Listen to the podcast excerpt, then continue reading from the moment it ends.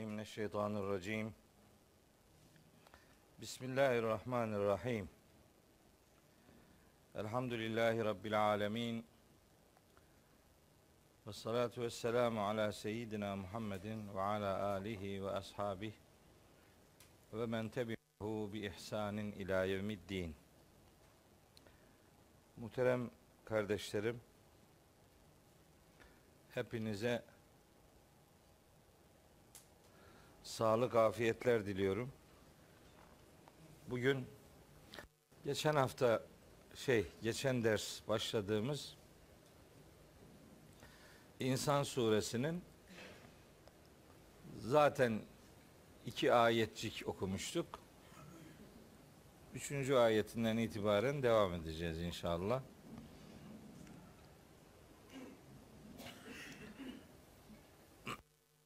Bugün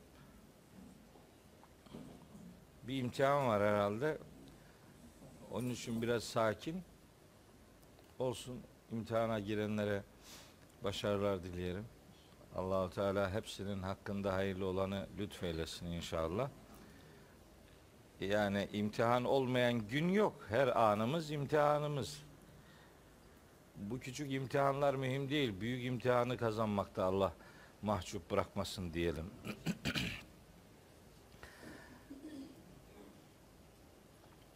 İnsan suresini başlattık.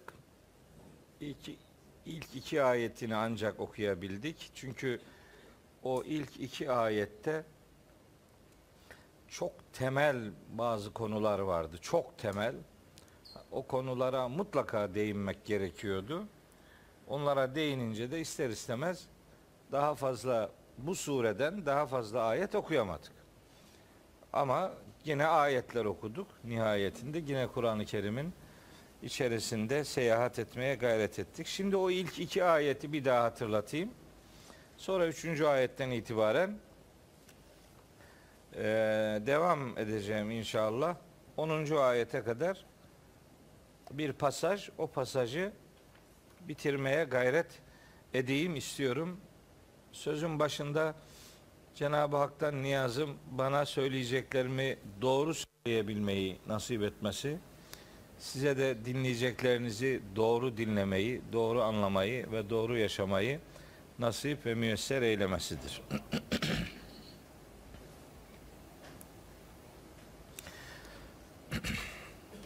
İnsan suresinin ilk iki ayetinde şöyle buyuruyordu Rabbimiz Estağfirullah. Hel eta alel insani hinun mined dehri lem yekun şey'en mezkura. Henüz hatırlanabilir bir şey değilken insanoğlunun üzerinden o uzun zaman diliminin içinden belli bir zaman geçmişti değil mi? Yani yaratılışta insanın süreç halinde varlık alemine getirildiğini ifade ediyor. ben buna elementer yaratılış süreci diyorum. Yani toprakta geçirilen evreler. Sonra inna halaknel insane min nutfetin emşacin. Sonra buyuruyor ki Allah Teala biz insanoğlunu katışık bir nutfeden yarattık. Döllenmiş yumurta diyoruz biz buna. Artık daha biraz daha bilimsel ifadesiyle e, zigot. İnsanın erkek ve dişi hücrelerin birleşmesiyle meydana getirdiği ilk nüve. Ona nutfe-i emşac deniyor. Katışık e, hücre. Ondan yarattık. Bu da insanoğlunun canlılık halinin ilk aşamasıdır. Artık insan olma yolculuğu başlamıştır. Ondan yarattık. Nebtelihi onu imtihan edeceğiz diyor Allahu Teala. İnsanoğlunu imtihan edeceğiz. Fecealnahu semiyan basira. İşte bu yüzden yani insanoğlunu imtihan edeceği için Cenab-ı Hak onu her şeyi işiten ya da hakikatı işitebilen ve gerçeği görebilen şekilde yarattık. İnsanın yaratılış gayelerinden biri bu. Biri bu. Gayeler de var. Bunlar böyle 5-6 madde olarak sayılır Kur'an-ı Kerim'de. Bir kısmına geçen ders değinmiştim. Yine aynı şeyleri söylemeye gerek yok. Şimdi insanoğlu yaratıldı. imtihan edileceği için de hakikatı işitebilen ve gerçeği görebilen şekilde Allahü Teala onu dizayn ettiğini haber veriyor. İmtihan etmeden önce bakın ne yapıyor şimdi Allahu Teala. Estağfirullah. İnna hedeynahu sebile. Üçüncü ayet bu. İnna hedeynahu sebile. Biz o insana, hu insana gidiyor yani. O insanoğluna gösterdik. Es-sebile. Hakikatin yolunu ona gösterdik. Şimdi imma şakiren ve imma kafura. Ya şakir olur yani şükredici mümin olur ya kafur olur inkar edici nankör olur. Kendisi bilir diyor. Sonra şimdi sonraya geçmeyeyim dördüncü ayete onu biraz sonra geçeyim.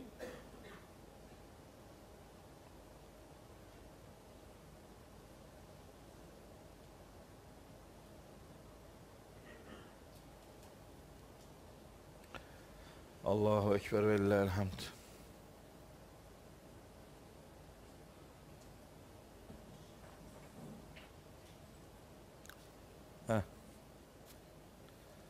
Teknolojik özürlülük diye bir şey vardır.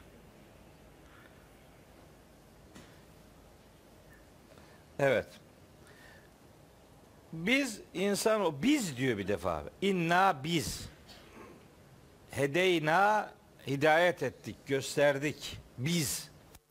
Kur'an'da neden biz ifadeleri kullanılır? Bu önemli bir sorudur. Niye biz diyor Allahu Teala? Değil mi? Ben demesi beklenir. Evet ben dediği yerler de var. Dolu. Ama biz de diyor. Biz diyorsa bunun maksadı nedir acaba?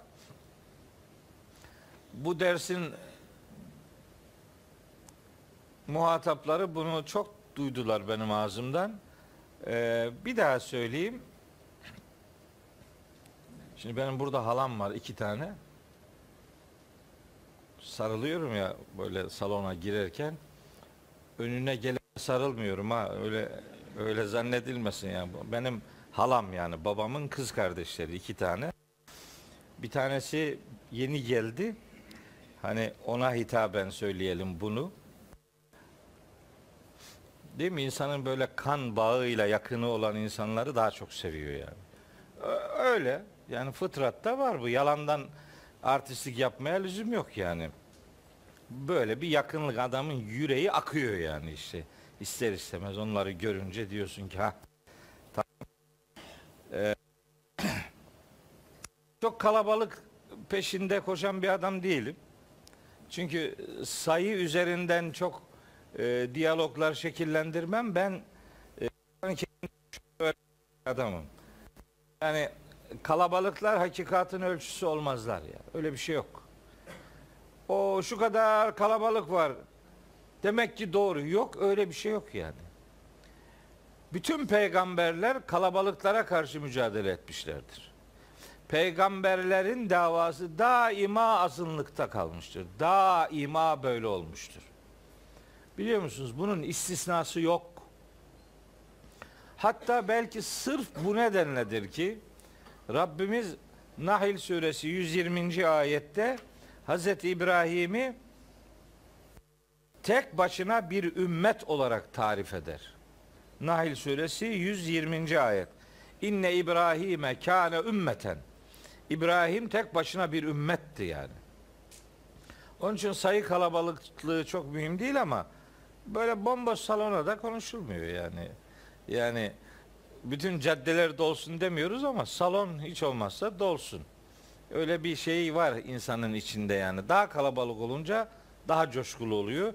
Kalabalığın içinde böyle kandan yakınları da varsa o daha da bir coşkulu oluyor filan. Bugün işte onun için derse güler yüzle başladı.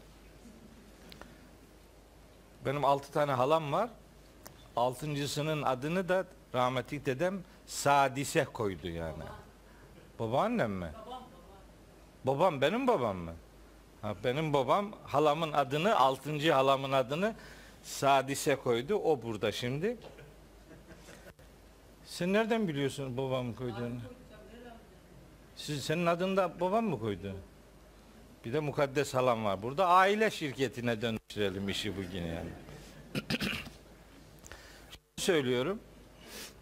Allahu Teala Kur'an-ı Kerim'de biz diyor. Niye biz diyor? Ben demesi beklenir. Biz diyor. Bunun birkaç tane sebebi var.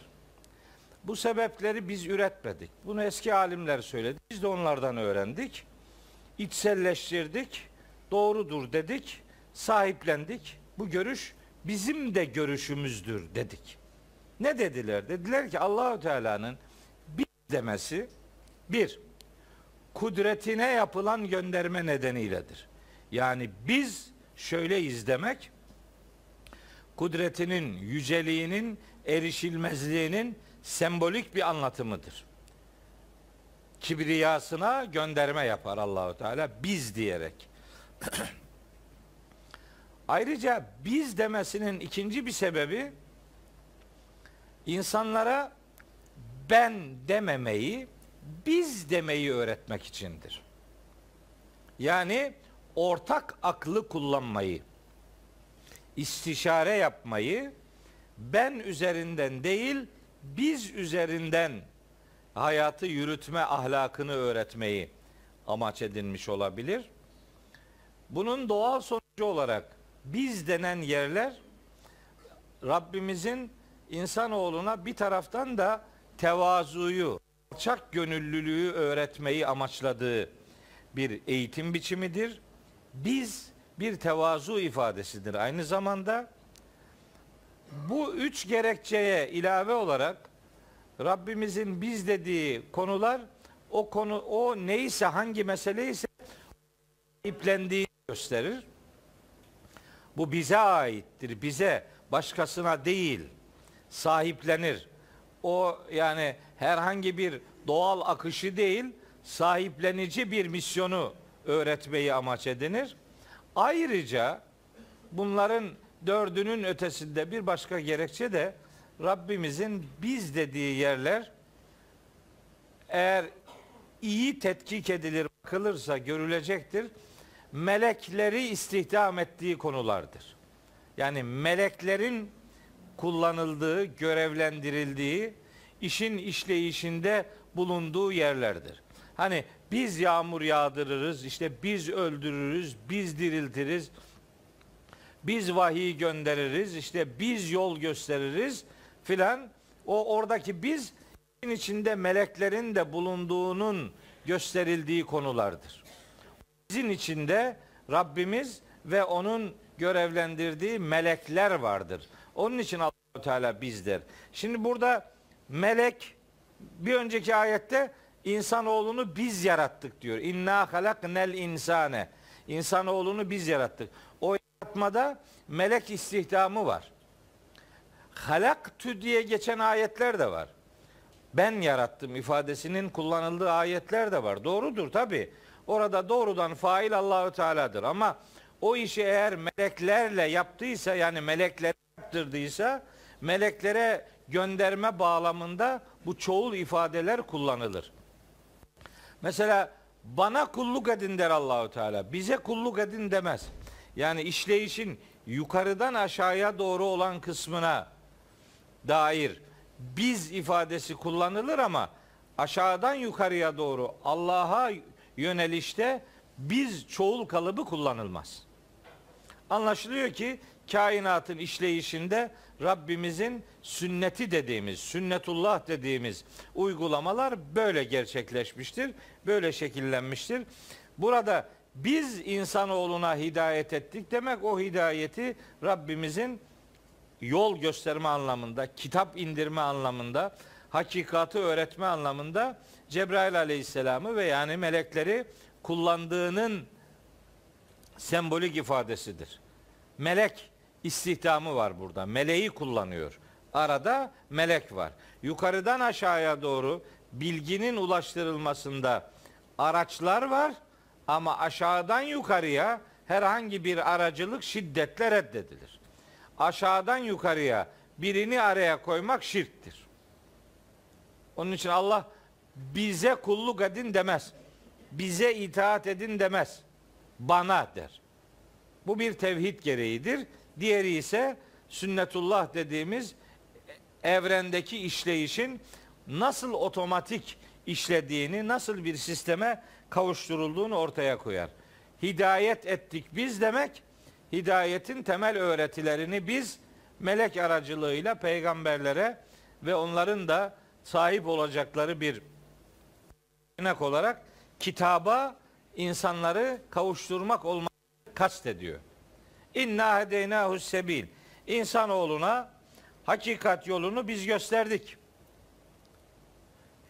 Hedeyna kelimesi heda, heda fiili birkaç tane anlamı olan kelimelerden biridir. Kur'an-ı Kerim'de her kelime her zaman aynı anlamı vermiyor. Farklı kullanılan yerlerde farklı anlam boyutları devreye giriyor. Hidayet etmek eğer böyle yol, kitap, iman kelimeleriyle beraber kullanılıyorsa göstermek, ulaştırmak demektir. Ama tek başına hidayet kelimesi kullanıyorsa o hidayet etmek demektir. Mesela hüden lil muttakin. Kur'an muttakiler için bir hidayet rehberidir. Hidayettir. İşte o bildiğimiz hidayet demektir. Ama bu kelimenin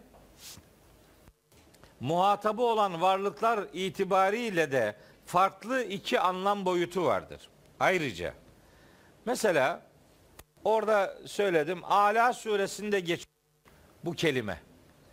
Herhangi bir başka bir kelimeyle değil de müstakil bir fiil olarak geçiyor. Buyuruyor ki Rabbimiz Sebbih isme rabbikel a'la ellezî halaka fesevva vellezî kaddera feheda vellezî kaddera yani Rabbinin yüce ismini tesbih et ki o Rabbin yaratandır, düzene koyandır. Vellezî kaddere takdir edendir. Yani en ince ayarını verendir. Feheda her şeye hidayet edendir. Her şeye hidayet etmek. Bir ayet daha söyleyeyim sonra ufak bir açıklama yapacağım. Taha suresinin 50. ayetinde şöyle geçiyor. Kale Firavun soruyor Hazreti Musa'ya. Diyor ki Kale Femen rabbukuma ya Musa. Ey Musa sizin Rabbiniz kimmiş? Alay ediyor Firavun. Hazreti Musa cevap veriyor. Diyor ki Kale Rabbun ellezî Bizim Rabbimiz şu, şu kudrettir ki Ata külle şeyin halkahu her şeye yaratılışını verendir. Yani her şeyi yaratandır. Sümme heda. Sonra da her şeye hidayet edendir. Bu iki ayette hidayet kavramı yani Taha suresinin 50. ayetiyle Ala suresinin 3. ayetindeki hidayet bizim bildiğimiz manada doğru yolu yanlış yoldan ayırt edip istikamet sahibi kılma anlamında bir rehberlik demek değildir. Buradan hareketle her şeyin hidayeti vardır deriz biz. Yani bir mahluk her ne için yaratılmışsa onun yaratılışına uygun olarak dizayn edilmesi onun hidayetidir. Yani güneşin hidayeti vardır. Ayın hidayeti vardır. Yıldızların hidayeti vardır. Bulutların hidayeti vardır. Yağmurun vardır. Bitkilerin vardır. Toprağın vardır. Rüzgarın vardır. Aklınıza ne geliyorsa kaş, taşın vardır, kayanın vardır, toprağın, ovanın, düzün, yamacın, çukurun, selin, her şeyin bir yaratılış amacı vardır. Her şey yaratılış amacına uygun olarak dizayn ediliyorsa o şey hidayet üzeredir demektir. Ama bu bir otomatik hidayet kavramıdır. Burada bir irade söz konusu değildir. Allahu Teala'nın o şeyi ne için yaratılmışsa ona uygun dizayn etmesi onun hidayetidir. İnsanın hidayeti ise farklıdır. İnsanın hidayeti onun fıtratına uygun bir şekilde dizayn edilip ona hakikat yolunun gösterilmesi demektir. Yani ona rehberlik yapılması demektir. İnsanın hidayeti Allahü Teala'nın ona rehberlik yapması, yol göstermesidir. O yol gösterildikten sonra hangi tür davranacağına insanın kendisi karar verir. Ayette öyle diyor. İnna hedeynahu sebile. Biz insanoğluna hakikat yolunu, o yolu, es-sebil o yol demektir. O yol yani sonu Allah'a ulaşan yol. O yolu insanoğluna biz gösterdik. İmma şakiren. Şimdi ya şükredici mümin olur ve imma kefura ya da inkar edici kafir olur, nankör olur. Kendisi bilir. Buradaki hidayet işte bizim terim olarak duyduğumuz zaman manasını kavradığımız hidayettir. Doğru yolu göstermek demektir. Doğru yola irşad etmek demektir. İnsanoğlunun hidayeti onun fıtratına uygun dizayn edilmesi ve o fıtratına uygun ona yol gösterilmesi demektir. Her insanın bir fıtratı vardır. Rum suresinin 30. ayetinde öyle diyor Allahu Teala. Feakim vecheke lid-dini hanifa. Hanif olarak Allah'ı birleyici olarak sen yüzünü, benliğini, her şeyini dine çevir. Dine çevir. Yani fıtratallahilleti fetaran nas aleyha. Allah'ın insanları üzerinde yarattığı fıtrata çevir. Demek ki din eşittir fıtrat.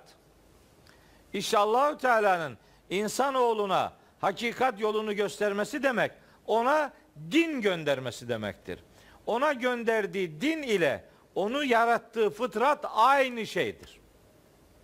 Fıtratla din eşittir. Rum suresinin 30. ayeti bunun delilidir. Feqim vecheke lid-dini hanifa fıtratallahi lleti fataran nas aleyha. Allah'ı birleyici olarak yüzünü benliğini dine çevir. Yani Allah'ın insanları üzerinde yarattığı fıtrata çevir. Hazreti Peygamber aleyhisselamın fıtrata dair nefis bir tanımı vardır. Fıtratla ilişkili, insanı fıtratla ilişkilendiren harika bir beyanı vardır. Peygamberimiz Aleyhisselam'ın buyuruyor ki küllü mevludin yuledu ala fıtratil İslami veya küllü mevluden mevludin yuledu alel fıtrati. Böyle iki tane rivayet fıtrat üzere doğar. Her doğan İslam fıtratı üzere doğar. Sümme ebevahu yuhevvidanihi ev yunassıranihi ev yumeccisanihi. Sonra ana babası, çevresi, şartlar, şunlar bunlar onu Yahudileştirir, Hristiyanlaştırır, Mecusileştirir. Sonra bozulur adam. Doğuşta herkes İslam fıtratı üzere her doğan çocuk Müslüman doğar. Şimdi bizden beklenen doğumumuz Müslümanlık üzeredir. Hayatımızın da Müslümanlık üzere devam etmesi için fıtratımıza uygun hareket etmemiz istenir. Elest bezmi diye bir şey var ya, elest bezmi. Yani bir Rabbiküm. Ben sizin Rabbiniz değil miyim? diye sordu Allahu Teala. Kalu onlar da dediler ki bela. Evet sen bizim Rabbimizsin. Şehidina biz buna şahidiz. Ha işte o elest bezmi denen şey böyle insanların bedenleri henüz yaratılmadan önce önce ruhlarının yaratılıp da ruhlara bu hitabın yönlendirilmesi, bütün ruhların o hitabı benimseyip kabul etmesi gibi anlatılır. Eles bezmi aslında o değil. Eles bezminin ne olduğunu Araf suresi 176. ayet söylüyor yani. Gidin bakın. Araf suresi 176. ayet. şey 172 olması lazım. 176'da da başka bir şey var. Ee, ben böyle ayetleri kodluyorum zihnimde. 176'da ne var? Kıssaların anlatılmasının gerekçelerinden biri var. Onun için 176 aklımda kaldı ama bu Eles Bezri dediğimiz ayet 172. ayet. Aynı sayfadalar. İnsan Ademoğlu onun belinden zürriyet olarak çıktıktan sonra Allahü Teala herkesi kendine şahit tuttu ve dedi ki ben sizin Rabbiniz değil miyim? Bu mecazi bir konuşma biçimidir. Yani ruhumuz dile gelip de bildiğimiz manada böyle konuşmalar icra etmiş filan değil. Buna gerek yok. Allahü Teala'nın ruhumuzu belli bir şekilde, belli bir özellikte yaratmış olması işte o ruhun mecazi olarak lisanı haliyle konuşması demektir. Biz o konuşmanın daha öncesinde Cenab-ı Hakk'ın bize yönelik bir başka müdahalesi var. Biz onu da biliyoruz. Nedir o? Şems suresinde anlatıyor onu. Ve nefsin ve ma Allah insanoğlunu yarattı. Onu yaratan, her insanı yaratan o kudrete yemin olsun. Ona şekil veren kudrete yemin olsun. Feelhemeha fucuraha ve takvaha. Allah her insana hem fücurunu ilham etmiştir hem takvasını ilham etmiştir. Yani bizim hamurumuzda, bizim fıtratımızda hem yoldan çıkabilme özelliği var. Fücur diyoruz biz buna. Yoldan çıkabilme özelliği var. Hem de takvamız var. Yani korunaklı olmamız var. Yani duyarlı davranma özelliğimiz var. Bu fücur ve takva ikisi birbirine eşit düzeyde değildir insan fıtratında. Takva fücura göre artı bir baskındır. Yani oranlayacak olursak bizdeki fücurun oranı yüzde maksimum yüzde 49'dur. Bizdeki takvanın minimum oranı yüzde 51'dir. Bunu nereden biliyoruz? Bunu da Hücurat suresinden biliyoruz. Hücurat suresinin 7. ayeti bunu söylüyor. Ne diyor? Rabbimiz buyuruyor ki Estağfirullah. Ve alemu enne fîküm Rasûlallâhi lev yuti'ukum fi kesirin minel emri le'anittum velakinnallâhe habbebe ileykümül imane. Ancak Allah size imanı sevdirmiştir ve zeyyenehu fi kulubikum onu kalplerinizde süslemiştir. İmanı bizim fıtratımıza, kalbimize nakşetmiş, onu bize sevdirmiş, onu kalbimize süslemiş ve kerrahe ileykumul küfre vel fusuka vel isyane. Küfrü, inkarı, yoldan çıkmayı ve isyanı da size çirkin, kerih göstermiştir. Yani fıtratımız imanı algılar ve fıtratımız inkara karşı olumsuz bir tepki verir. Fıtrat neyin yanlış olduğunu söyler. Vicdan neyin yanlış olduğunu söyler. Ama fıtratını ve vicdanını körelten bu yanlışlığı çok hayatında hissetmez. Niye? Köreltmiştir. Üzerini kapatmıştır. Onun için işlemiyordur yani. Suç onu işletmeyendedir. Yoksa Allahu Teala hepimize fıtrat noktasında fücur da vermiş, takva da vermiş. Bunların hangisine yatırım yapacağımızı biz kararlaştıracağız. Bu yatırımın yapılabilmesi için Cenab-ı Hak bize çeşitli ihsan ve ikramatta da bulunmuştur. Mesela nasıl bir ihsanda bulunmuş? Bir, Allahu Teala bize akıl vermiş.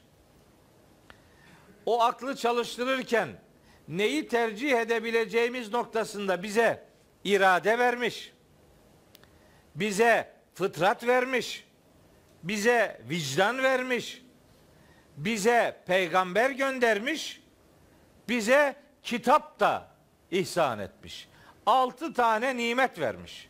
Yani saldım çayıra Mevlam kayıra öyle değil. Öyle bir kendi başınalığa e, boşu boşu boş, başı boşluğa terk ediş söz konusu değil.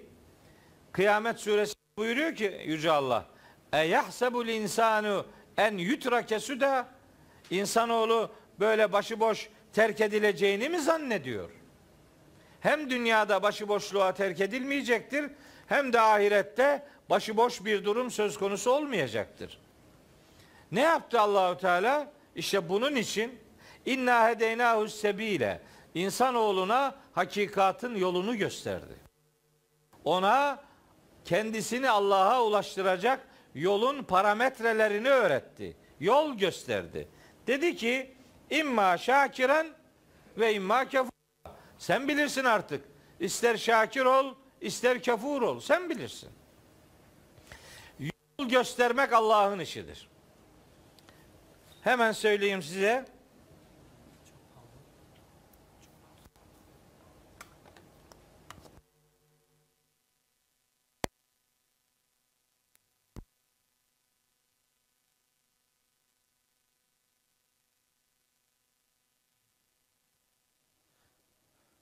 Tamam mı?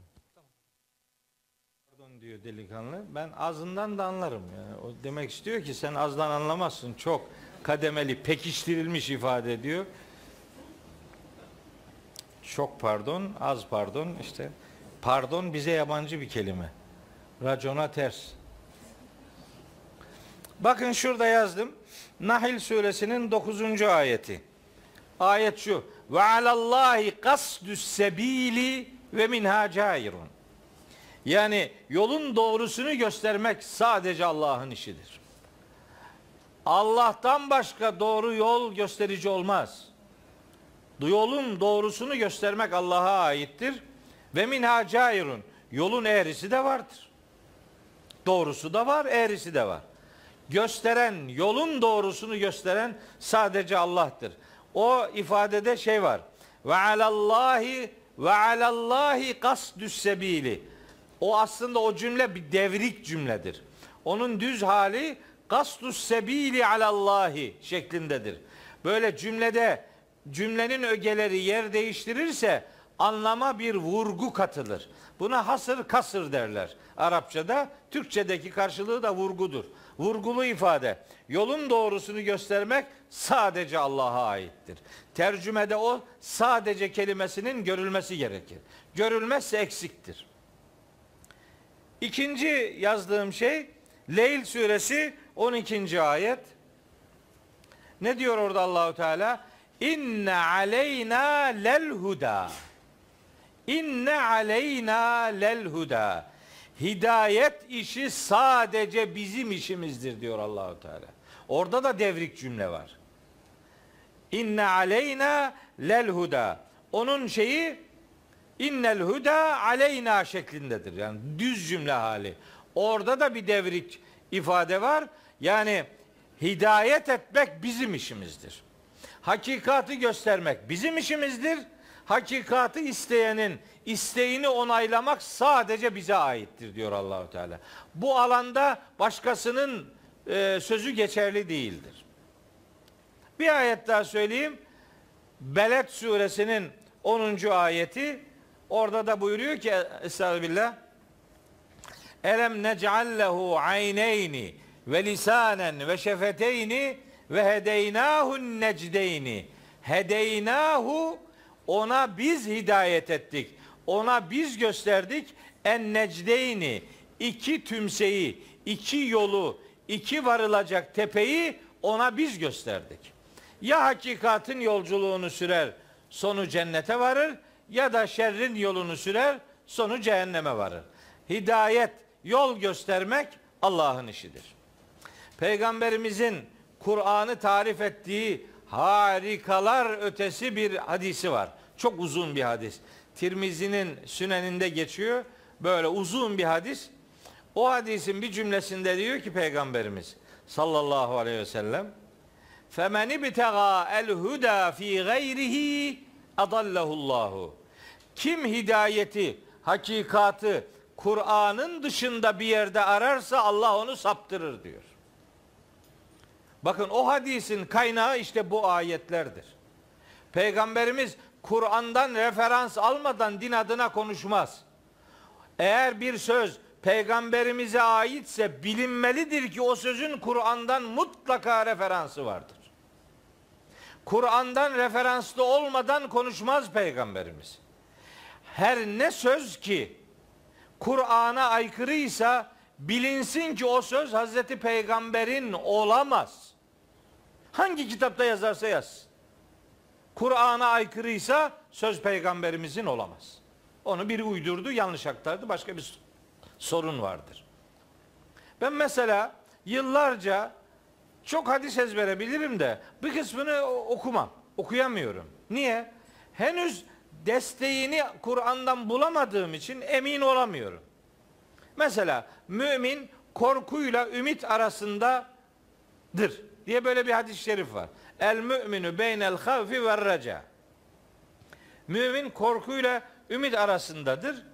E bunu anlıyorum. Bunun manası son derece doğru.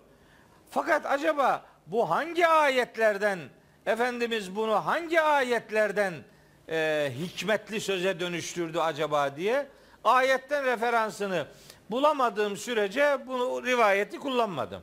Ama sonra buldum. Şimdi diyorum ki tamam hiç sorun yok. Hep bunu okurum. Bir kısmı kızıyor. Niye hadis okuyorsun? Okurum. Bir kısmı hadis okuduğum için kızıyor bana. Hadis okumamam lazım. Yani, yani ne gerek var filan. Bir kısmı öyle. Bir kısmı da diyor ki ha işine geleni okuyorsun. Sen de öyle. Sen de işine geleni okuyorsun. Hangisini anladıysan onu okuyorsun. Manası hafif sana sarmaya. Benim okuduklarımı sen de kabul etmiyorsun. O da hadis. Ne oldu şimdi? Sen kabul edin, ettiğini okuyunca bu hakkın. Ben kabul ettiğimi okuyunca bu hakkım değil. Benimki işime gelen oluyor. Seninki de öyle. Aynı durumdayız. Yalandan birbirimizi karalamayalım. Aynı yani. O hadisin Kur'an'dan kaynağı Zümer suresi 9. ayettir. Orada buyuruyor ki Allahu Teala Emmen huve kanitun ana el leyli saciden ve kaimen yahzerul ahirete ve yercu rahmete rabbi. Yani gece saatleri boyunca Allah'ın huzurunda boyun büken secdeler ve kıyamlar halinde bulunan ne zaman? Ne zaman secdeler ve kıyamlar halinde Allah'a boyun büküyormuş bu adamlar? Ne zaman? Ana el Gece saatleri boyunca. Heh, yat uyu. Akşamdan sabaha kadar yat uyu. Ondan sonra bu doğrudur. Kur'an böyle söylüyor deyince bu defa başka hezeyanlar üretiyor. Ben demiyorum bak. Zümer suresi 9. ayet diyor. Söz benim değil. Varsa lafın Allah'a söyle. Böyle bir ayeti var burada. Gece saatleri boyunca boyun bükerek secdeler ve kıyam halinde bulunanlar bunlar yahzerul ahirete ahiretten korkarlar ve yercu rahmete rabbi Rabbinin rahmetini umarlar. Korkuyla ümit arasındadırlar işte. İşte o hadisin referanslarından biri bu ayettir. Arayınca bulduk. Bir tane daha bulduk sonra. Aa, bir baktım ki o hadisin bir referansı daha var. Nerede var? Secde suresinin 16. ayetinde var. Orada da buyuruyor ki bak vallahi billahi yeminle söylüyorum. Kur'an-ı Kerim muhteşem bir kitap. Billahi tallahi böyle yani. Böyle acayip bir kitap yok arkadaş ya. Şimdi bak orada korkuyla ümit arasında olmayı gece ile ilişkilendirmişti. Zümer 9'da. Şimdi secde 16'yı okuyorum bakın. Secde 16'da 15'ten başlıyor bir pasaj. 16'da diyor ki Allahu Teala 15'i de okuyayım. İnnemâ yu'minu bi ayatina. Bizim ayetlerimize gerçek manada inananlar sadece şunlardır. Kimler? Ellezine izâ zükkiru biha. Onlara bu ayetler hatırlatıldığı zaman gerçek müminlere harru sücceden hemen secdeye kapanırlar ve sebbehu bihamdi rabbihim Rablerini hamd ederek tesbih ederler ve hum la yestekbirune hiç kibir filan göstermezler. Başka?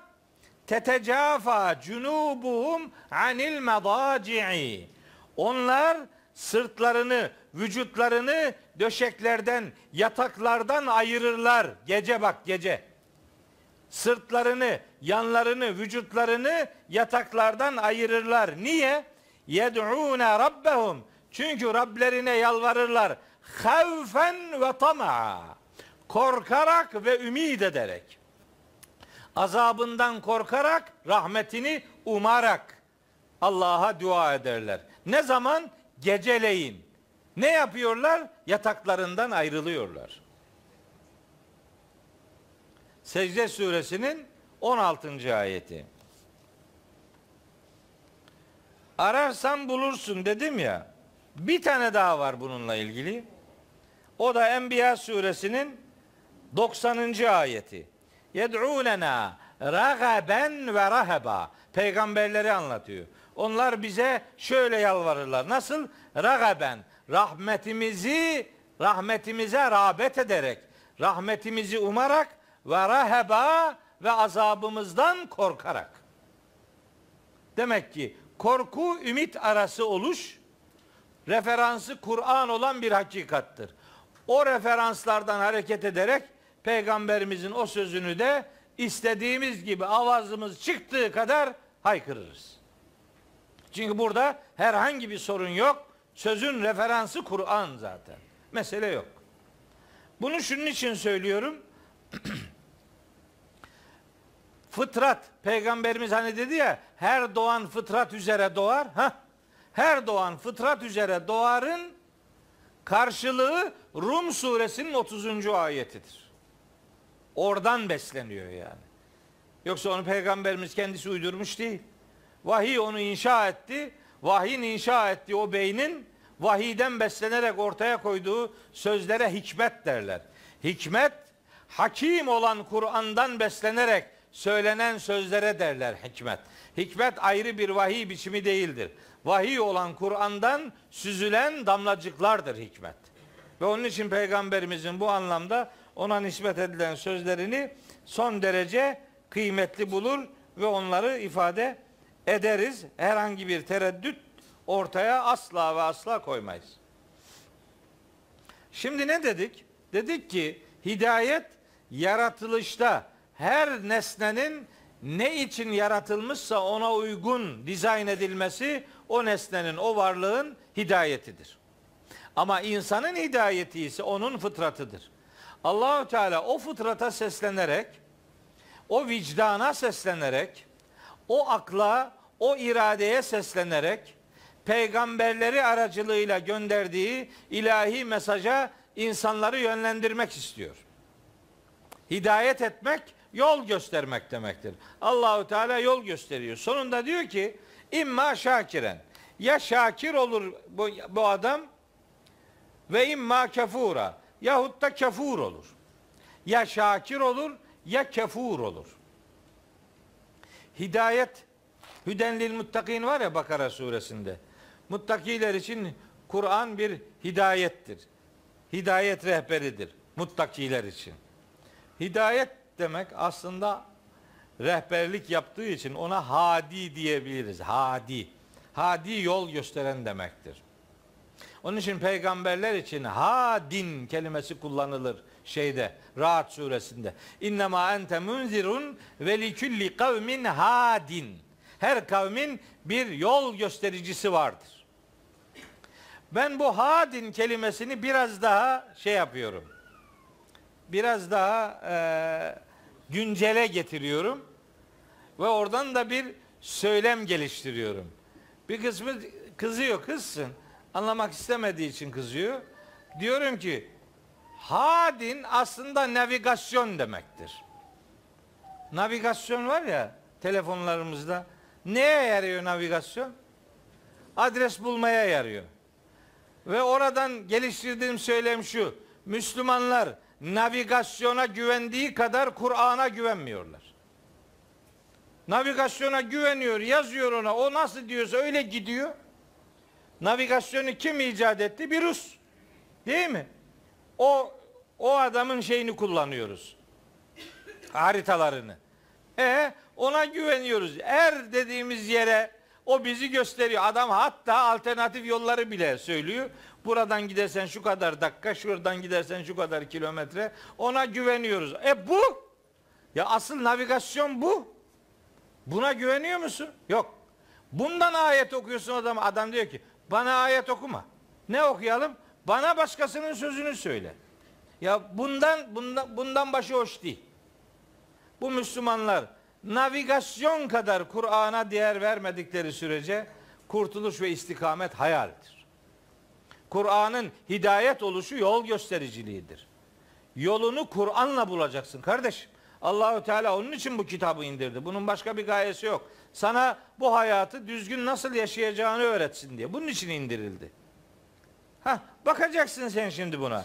İmma şakiren. Baktın. Ya şakir olacaksın ve imma kefura yahut da kefur olacaksın. Bir şey bir teknik bir şey söylemek istiyorum. Şurada yazdım. Çok e, kullanılacağını düşündüğüm için yazdım. Yani işin ehli mutlaka dikkat e, edecektir bu dediğime. Bu şakir kelimesi şükredici demektir. Şakir. Şekere şükretti demek. Şakir şükredici, şükreden demektir. Fakat enteresan bu kelime Kur'an-ı Kerim'de dört defa geçiyor. İkisinde insan için kullanılıyor, ikisinde Allah için kullanılıyor. Şimdi bir Kur'an talebesi olarak acaba burada ne var? Buradaki incelik neyin nesidir? Aynı kelime insana nispet edilebildiği gibi Allah'a da nasıl nispet edilir? Burada bir anlam kayması, bir anlam değişikliği var mı acaba diye yani bir Kur'an talebesinin merak edeceğini düşündüğüm için bu notu aldım. Bakın hem bu ayette yani İnsan suresi 3. ayette hem de Nahil suresi 121. ayette o Hazreti İbrahim'le alakalıdır orası. O ayette şakir kelimesi insana nispet edilir ve şükreden demektir. Ancak Bakara 158. ayette ve Nisa suresi 147. ayette şakir kelimesi Allah'a nispet ediliyor. Şöyle geçiyor. Buyuruyor ki Yüce Allah Estağfirullah Bakara 158. ayet uzun bir ayet ve men tetavva hayran hani inne safa vel mervete min şairillah femen haccel beyte ev i'temara fela cunaha aleyhi en yattavvefe bihima en yattavvefe bihima Şimdi tabii ben öyle ayetin tamamını okur, okuyunca başka taraflara gidiyorum ister istemez. Şimdi Safa Merve'den söz ediyor ya burası. Safa Merve. İnne Safa vel Mervete. O iki tepecik Kabe'nin e, kenarında bulunan Hacca umreye gidenler bu iki tepe ile alakalı ne yaparlar? Sa'i yaparlar. Sa'i ne demektir? Yürümek demektir. Sa'i yaparlar. Ama Kur'an ona sa'i demiyor. Ne diyor? Bak diyor ki fela cunaha aleyhi en yattavvefe bihima. O ikisini tavaf etmekte herhangi bir günah yoktur. Orayı tavaftan söz ediyor Allahu Teala. Safa Merve arası bir tavaf ifadesi var. Sa'i kelimesi geçmiyor. Tavaf kelimesi geçiyor. Bundan epey sene önce Kemal abiyle hacca gitmiştik. Hacca giderken onunla sağ yapıyorduk. Ben sağ yaparken o şimdi o sahide tam o bir çizgi var. Oradan gidersen daha kısa oluyor. Yani en kısa yoldan gitmiş oluyorsun. Gittiğin yerden dönüyorsun. O çok sağlam bir iş değil. Yani gidiş gelişin hafif tavafı andıracak bir elips, bir dairesel harekete dönmesi lazım. Çünkü Kur'an ona tavaf diyor, tavaf. Yani Safa'dan başlayıp kenardan gidersen Merve'yi de dönüp onun da sağından gelirsen gidiş gelişin şöyle olmaz da şöyle olur. İşte elips olur. İşte tavaf gibi olur. Tavaf diyor ona Allahu Teala. Sa'i demiyor. Herhangi bir şeyi bozmuş değilim. Sadece daha düzgün nasıl yapılırsa Kur'an'la uygun olur. Onu ifade etmek istiyorum. Allah o ikisi arasındaki gidiş gelişimize sa'i kelimesini değil, tavaf kelimesini kullanıyor. Heh. Antiparantez söyleyeyim. Umre'ye gideniniz olursa, hacca gideniniz olursa bundan sonra bu kardeşinizin sözünü hatırlayın.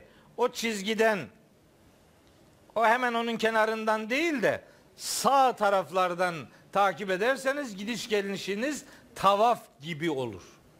Ve Kur'an'a uygun bir iş yapmış olursunuz. Ve men tetavva hayran. Her kim bir hayır gönülden ortaya koyarsa yani daha çok fedakarlık yaparsa fe innallâhe muhakkak ki Allah şakirun alimun. Allah şakirdir, alimdir. Bak şakir kelimesi Allah için kullanıldı şimdi. Fe innallâhe muhakkak ki Allah şakirdir, alimdir. Allah şükredicidir olmaz. Allah şükretmez. E insana nispet edildiğinde şükredici manası verdik. Allah'a nispet edildiğinde şükürleri karşılıksız bırakmaz demektir. Şüküre karşılık verir demektir. Şakirun Allah'a nispet ediliyorsa kelime şükrü karşılıksız bırakmayan demektir. Aynı kalıpta Nisa suresinde de geçer. 147. ayeti Ma yef'alullahu bi azabikum in şekertum ve amentum siz şükreder ve iman ederseniz Allah size azap edip ne yapacak ki yani? Siz şükür ehliyseniz, siz iman ehliyseniz Allah size ne diye azap etsin ki? Değil mi? Ma yef'alullahu bi azabikum in şekertum ve amentum. Şükreder ve iman ederseniz Allah size azapla ne yapsın ki yani? Yapmaz, azap etmez yani. Niye? Ve kânallahu şakiran alima. Muhakkak ki Allah şakirdir, alimdir. Yani şükredenin şükrüne karşılık veren ve herkes ne yapıyorsa onu hakkıyla bilendir. İyi bir bilgi olduğunu düşünüyorum. Yani bir kısmı diyebilir ki ne gerek var? Var. Gerek var kardeşim. Yani buna gerek var.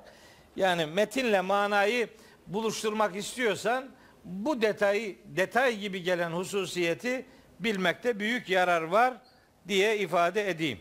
Şekur kelimesi üzerinden de bir şeyler yazdım ama onu geçeyim.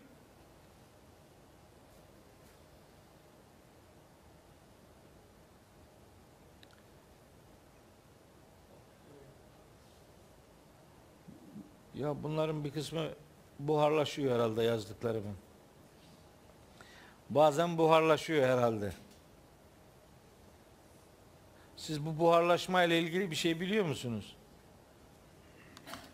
Vallahi buharlaşmış. Kefur kelimesini de yazmıştım yok orada. Kefur. Kefur kelimesi kafir kelimesinin mübalağa kalıbıdır. Bu değil, burada değil. Allah Allah, fesubhanallah. Burada olacaktı, orada kayboldu. Herhalde şu aşağıdaydı, gitti. Kefur, kafir kelimesinin şeyidir. Mübalağa kalıbı. Arapçada böyle abartı kalıpları var. Sekiz tane. Onlardan bir tanesidir. Feul kalıbı. Kefur, feul kalıbındadır. Yani bu kalıp adeta sahibinin niteliğine dönüşmüşlüğü ifade eder. Yani kefur demek her zaman nankör yani. Adam hep onunla anılır. Kafir belki zikzak çizer ama kefur olduysa o bitti. O artık onun sıfatı oldu. Onunla anılıyor hale gelmek demektir. Buna mübalağa kalıbı diyoruz. İnsanoğlu kendisi karar verecek. İster şakir olacak, ister kafur olacak. İrade hürriyetine doğrudan dikkat çeken bir beyan bu. Biz bu bu beyanla alakalı çok nefis iki tane daha ayete sahibiz. bu ayetlerin biri Keyif suresinde bir diğeri de Tegabun suresinde. Keyif suresinin 29. ayeti var. Bakın. Doğrudan ayeti doğrudan tercüme ediyorum. Hiçbir yorum yapmıyorum. İfade şu. Estağfirullah. Ve kulil hakku min rabbikum. De ki hak, gerçek Rabbinizdendir. Rabbinizden gelen gerçektir. Öyleyse femen şa'e fel yu'min ve men şa'e fel yekfur. Dileyen iman etsin, dileyen inkar etsin. Kendisi bilir. Sen bilirsin kardeşim. Kur'an-ı Kerim'in hiçbir ayetinde iman ve küfürle alakalı hiçbir ayetinde edilgen kalıplar kullanılmaz. Yani innellezine amenu vellezine amenu yüzlerce var. Hiçbir yerde innellezine uminu yok. İman ettirilen diye bir ifade yok. Vellezine keferu innellezine keferu dolusuyla var ama hiçbir ayette innellezine küffiru diye bir kalıp yok. Yok. Niye yok? Çünkü iman da küfür de kulun kendi tercihiyle elde edeceği bir sonuçtur. Kendisi bilir. Keyif suresi 29. ayet, İnsan suresi 3. ayet ve Tegabun suresinin ikinci ayeti birbirini tefsir eden ayetlerdir. Tegabun suresi ikinci ayette buyuruyor ki Yüce Allah. Huvellezî halakaküm. Sizi yaratan odur. Feminküm kafirun ve minküm müminun. İçinizden bir kısmınız kafir, bir kısmınız ise müminsiniz. Yani siz tercihte bulunuyorsunuz. İsteyen imanı tercih eder, mümin olur. İstemeyen inkarı tercih eder, kafir olur. Kendisi bilir. Hatta yine bu Tehabun suresinin 11. ayetinde buyuruyor ki Allahu Teala ve men yu'min billahi yehdi kalbehu. Kim Allah'a iman ederse Allah onun kalbine hidayet eder yahut da kişi kalbine hidayet etmiş olur. Yani önce kendisi Allah'a iman edecek. Yani önce kendisi bir tavır, bir davranış, bir fedakarlık, bir tercih, bir irade ortaya koyacak. Ondan sonra Allah onun kalbine hidayet eder. İsteyeceksiniz hidayet ondan sonra yaratılıp önünüze gelecek. Siz istemezseniz gelmez. Fatiha'da onun için ihdine sıratan müstakim dememiz istenir. Yani bizim hidayeti istememiz gerekiyor. Biz isteyeceğiz. Allahu Teala da hidayeti bizim için yaratacak. Yudillu men yeşâ'u ve yehdi men yeşâ'u. Böyle ayetler var Kur'an-ı Kerim'de. Bakara suresi 26'da var. Ee, İbrahim suresi 4. ayette var. Müddessir suresinde var. Nahil suresinde var. Var da var. Ne var? Allah dilediğine hidayet eder, dilediğini saptırır. Bak eğer öyle tercüme edersen bu ayetler anlaşılmaz.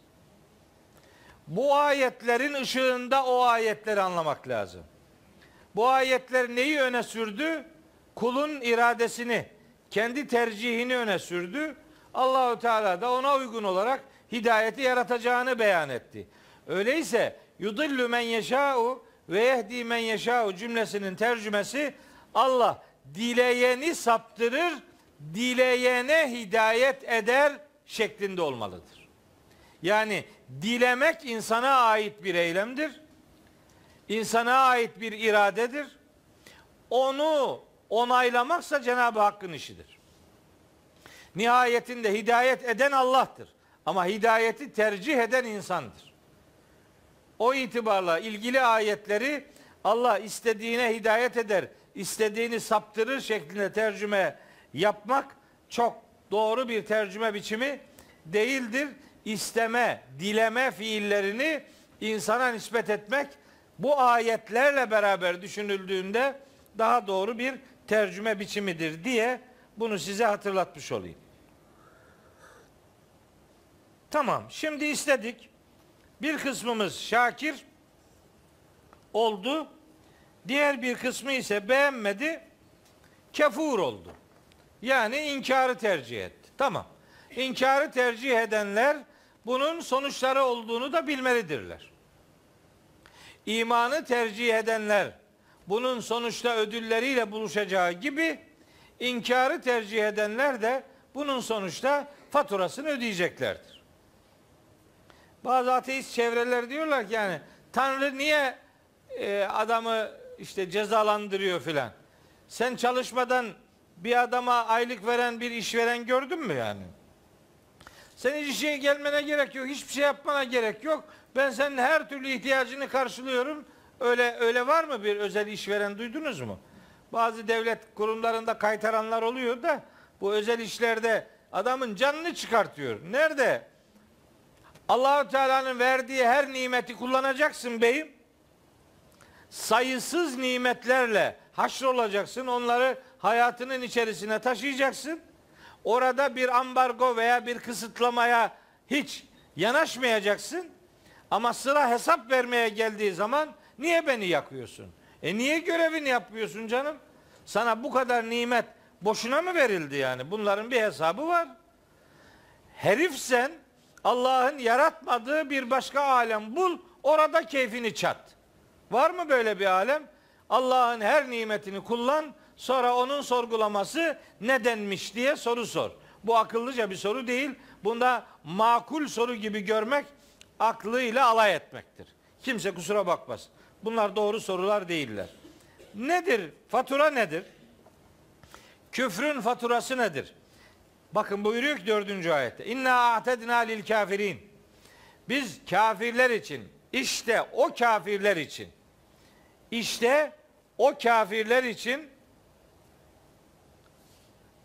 el kafirin olunca başta böyle el takısı oldu mu işte o demek yani. Belirteç edatıdır bu. İşte o kafirler. Kim onlar? Küfrü tercih eden demişti ya bir önceki ayette. Ona gönderme yapıyor. İşte onu tercih eden kafirler için hazırladık biz.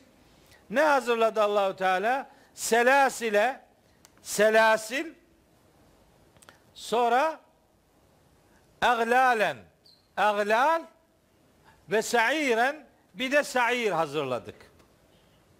Hazırladık. A'tedina onu da şurada yazdım aslında Kur'an'da geçtiği her yeri tanıdım. A'te, a'tedina, uiddet kelimeleri var. Hepsi geçmiş zaman kalıbında geliyor. Yani hazırladı, hazırladık, hazırlandı. Geçmiş zaman kalıbında kullanılıyor. Bu kalıplarda kullanıldığı için de şu anda hepsinin hazır beklediği ifade ediliyor. Halbuki bu böyle değil. Kur'an-ı Kerim'de bu tür geçmiş zaman kalıplarının kullanılmasının en önemli sebebi işin olup bittiğini göstermek değil. İşin mutlak surette gerçekleşeceğine imanı sağlamaktır. Bu böyledir. Bu kesin böyledir yani. Hazırlamış olacağız demektir. Hazırladık yani hazırlamış olacağız haberiniz olsun. O kadar kesin ki yapılmış gibi söylüyor Allahu Teala.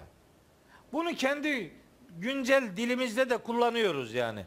Bu öyle zor anlaşılacak bir mesele değil. Bunun istismarını filan yapanlar çıkıyor ama çok kulak asmaya gerek yok. Bilmediklerinden değil, bilip inadına hakikati gizlediklerinden öyle davranıyorlar. Neyse onun hesabını da Allah'a verir herkes kendisi.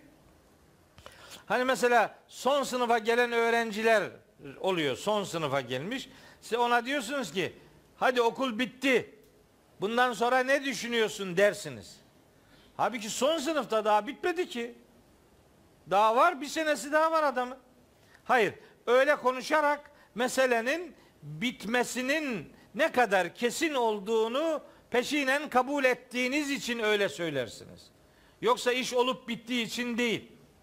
Kur'an'da son saat, mahşer, ahiret, kıyametle alakalı konularda zaman zaman böyle geçmiş zaman kalıpları kullanılır.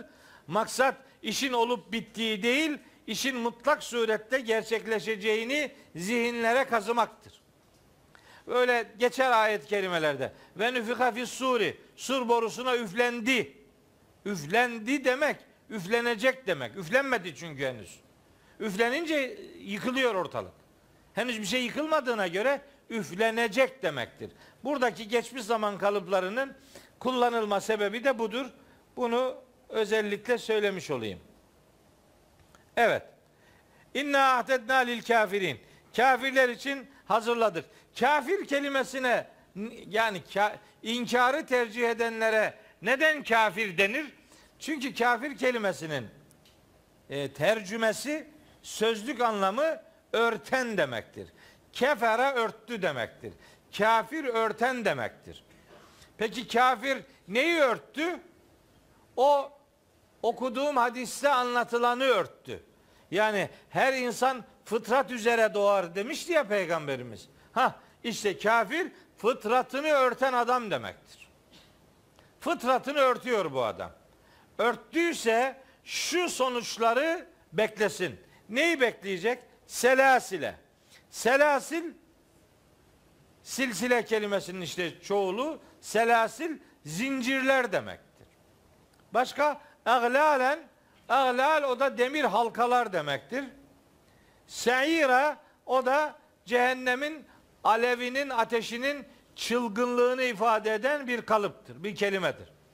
İnkarı tercih edenler bilsinler ki öbür alemde onların ayaklarına selasil denen zincirler, boyunlarına aglal denen e, şeyler, halkalar, tasmalar e, takılacak ve öylece cehenneme sürüklenecekler. Yani bu tabi korkutucu bir ifade. Biz şimdi bu korkutucudur diye milletin morali bozulmasın diye ayeti gizleyecek halimiz yok. Bana ne? Böyle diyor. Allahu Teala İnsan suresinin dördüncü ayetinde bunları hazırladık diyor. Bakın bu iş bu zincir, halka ve cehennem işi Mümin suresinin 71-72. ayetlerinde de geçiyor. 70, 71, 72. Yani 3 ayet söyleyelim. Ellezine kezzebu bil kitabi.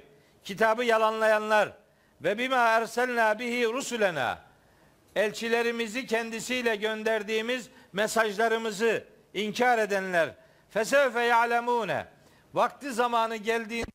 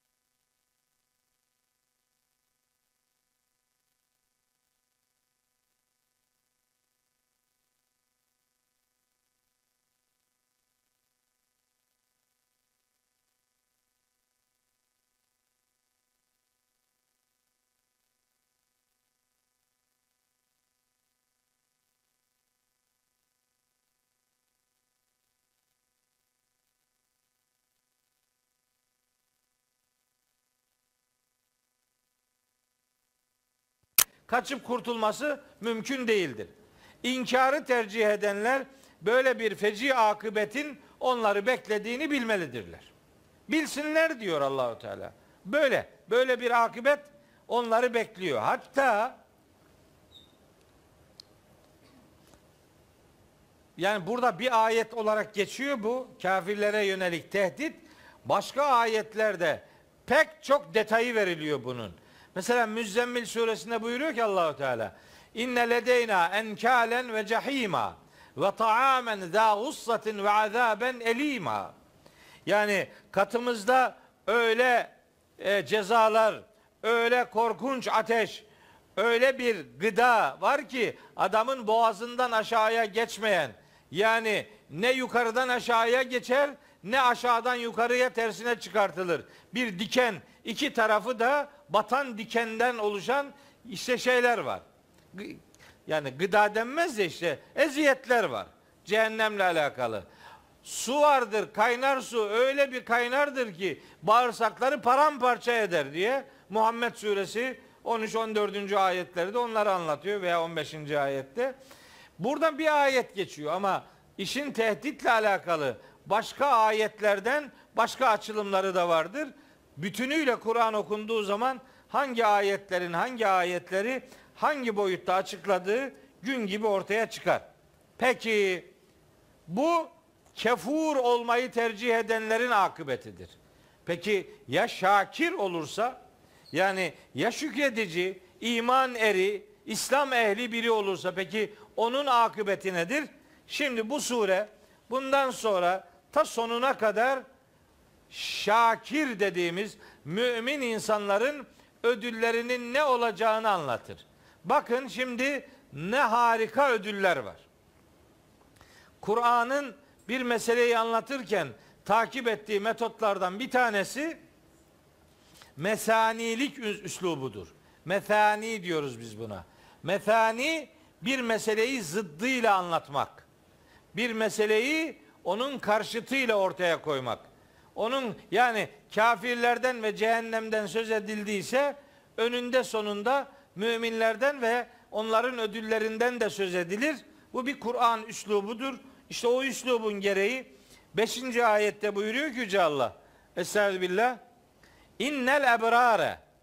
Ebrar var ya. İnnel ebrare. Ebrar. İyi insanlar yeşrabune min ke'sin. Öyle bir kadehten içecekler ki kâne mizacuha kafura. Onun karışımı kafurdur. Şimdi biraz da yüreğimiz ferahlasın. Yani kafirlere selasil, aglal, sair içimiz karardı. Nihayetinde Allahu Teala'nın ihsanı ve ikramı bizi o tehditli akıbetten koruyacaktır. Bütün duamız, bütün niyazımız odur. Bütün mümin kardeşlerimizi Rabbimin o korkunç felaketten koruması şeklindedir. Çabamız da o istikamettedir elbette.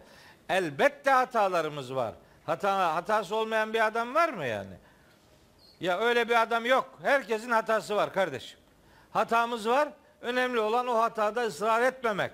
Vaktinde tevbe etmeyi becermek. Yani günahtan emekliye ayrılmak zorunda kalmadan o günahı işleyebilecek durumdayken ondan ayrılmaya tevbe diyoruz biz. Gelmiş 70 yaşına ondan sonra cebinde kuruş yok. İçkiyi bıraktım diyor. Midesi fesada uğramış. Cüzdan kesada uğramış. Kumarı bıraktım filan diyor bilmem ne. Ona kumarı içkiyi bırakmak demezler. O kumar ve içkiden zorunlu. Re'sen emekli ayrılmak deniyor ona. Öyle bir hal tevbe değildir. Tevbe bir hatayı işleyebilecek durumdayken ondan vazgeçebilmektir. Bunun için o kapı daima açıktır Allah'ın izniyle. Ne Allahu Teala neden geldin demez. Niye geciktin der. Niye gelmedin der yani. Gel Allah'ın huzuru rahmet kapısıdır. Ondan başka gidip de yardım dileneceğimiz başka bir kapımız yok. O, o kapı ümit kapısıdır. Ümitsizlik kapısı değildir. Şimdi buyuruyor ki Rabbimiz innel ebrare ebrar o şimdi bu ebrar önceki ayette geçen şakir kelimesinin açılımıdır. Şükredici insanlar. Bunlarla alakalı farklı kelimeler kullanır Kur'an-ı Kerim. Mesela bunlarla ilgili burada ebrar diyor. Başka ayetlerde mesela ibadullah diyor. Allah'ın yiğit kulları. Başka ayetlerde ibadur rahman diyor. Rahman'ın yiğit kulları. Başka ayetlerde bunlara el mukarrabun diyor. Hakka ve ödüle yakınlaştırılmış insanlar manasında farklı farklı kullanımlar vardır. Bunların her biri Kur'ani kullanımlardır. Bir tanesine bakıp da meselenin öyle sığ bırakıldığı zannedilmesin. İşte şakir kelimesinin 5. ayetteki açılımı ebrar kelimesiyle şekillenir. İnnel ebrare iyiler var ya yeşrabune ben bu ebrar kelimesinin de böyle Kur'an'daki tahlilini yaptım.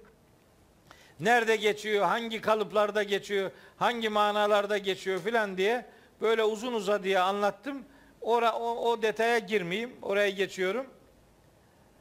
Ebrar kelimesi Şakir kelimesinin açılımıdır. Kafir kelimesinin zıddıdır. Çünkü bir önceki ayette inna atedna lil kafirine dedi. O kafirler daha bir önceki ayette kefur kelimesinin açılımıydı. Bu ebrar kelimesi kafirin kelimesinin zıddıdır. Yani el ka, kafire neden kafir deniyor?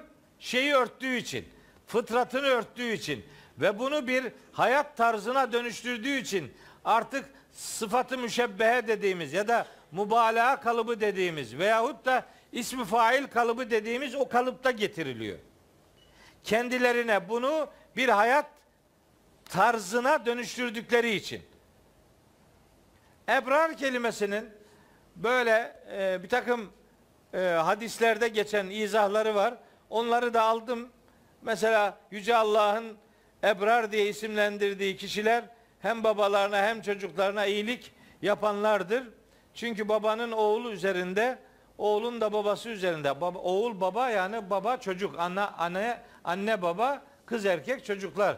Hepsinin birbiri üzerinde hakkı vardır. Ebrar denen insanlar çocuklarına veya ana babasına karşı görevini bir hakkın yerine getiren yiğitlerdir. Bir yönü böyle. Ebrar bir yönüyle bu demektir. Ama her yönüyle bundan ibaret değildir. Başka anlam açılımları da vardır. Aslında ebrar bir kelimesinin çoğuludur. İyilik yapmak veya iyilik yapan anlamına geliyor. Onun çoğulu ebrar, iyilik yapanlar. Mesela Bakara suresi 177. ayette geçiyor. Leysel birre en tuvellu leysel birre en tuvellu vucuhekum kibelel meşriki vel mağrib. Yüzlerinizi doğu ve batı taraflarına çevirmeniz bir değildir. Oradaki bir iyilik demektir. Ama bir sonraki cümlede velakinnel birre men amene billahi diye başlayan cümledeki el bir iyiler demektir. Bir önceki cümledeki bir iyilik bir sonrakindeki el bir iyiler demektir.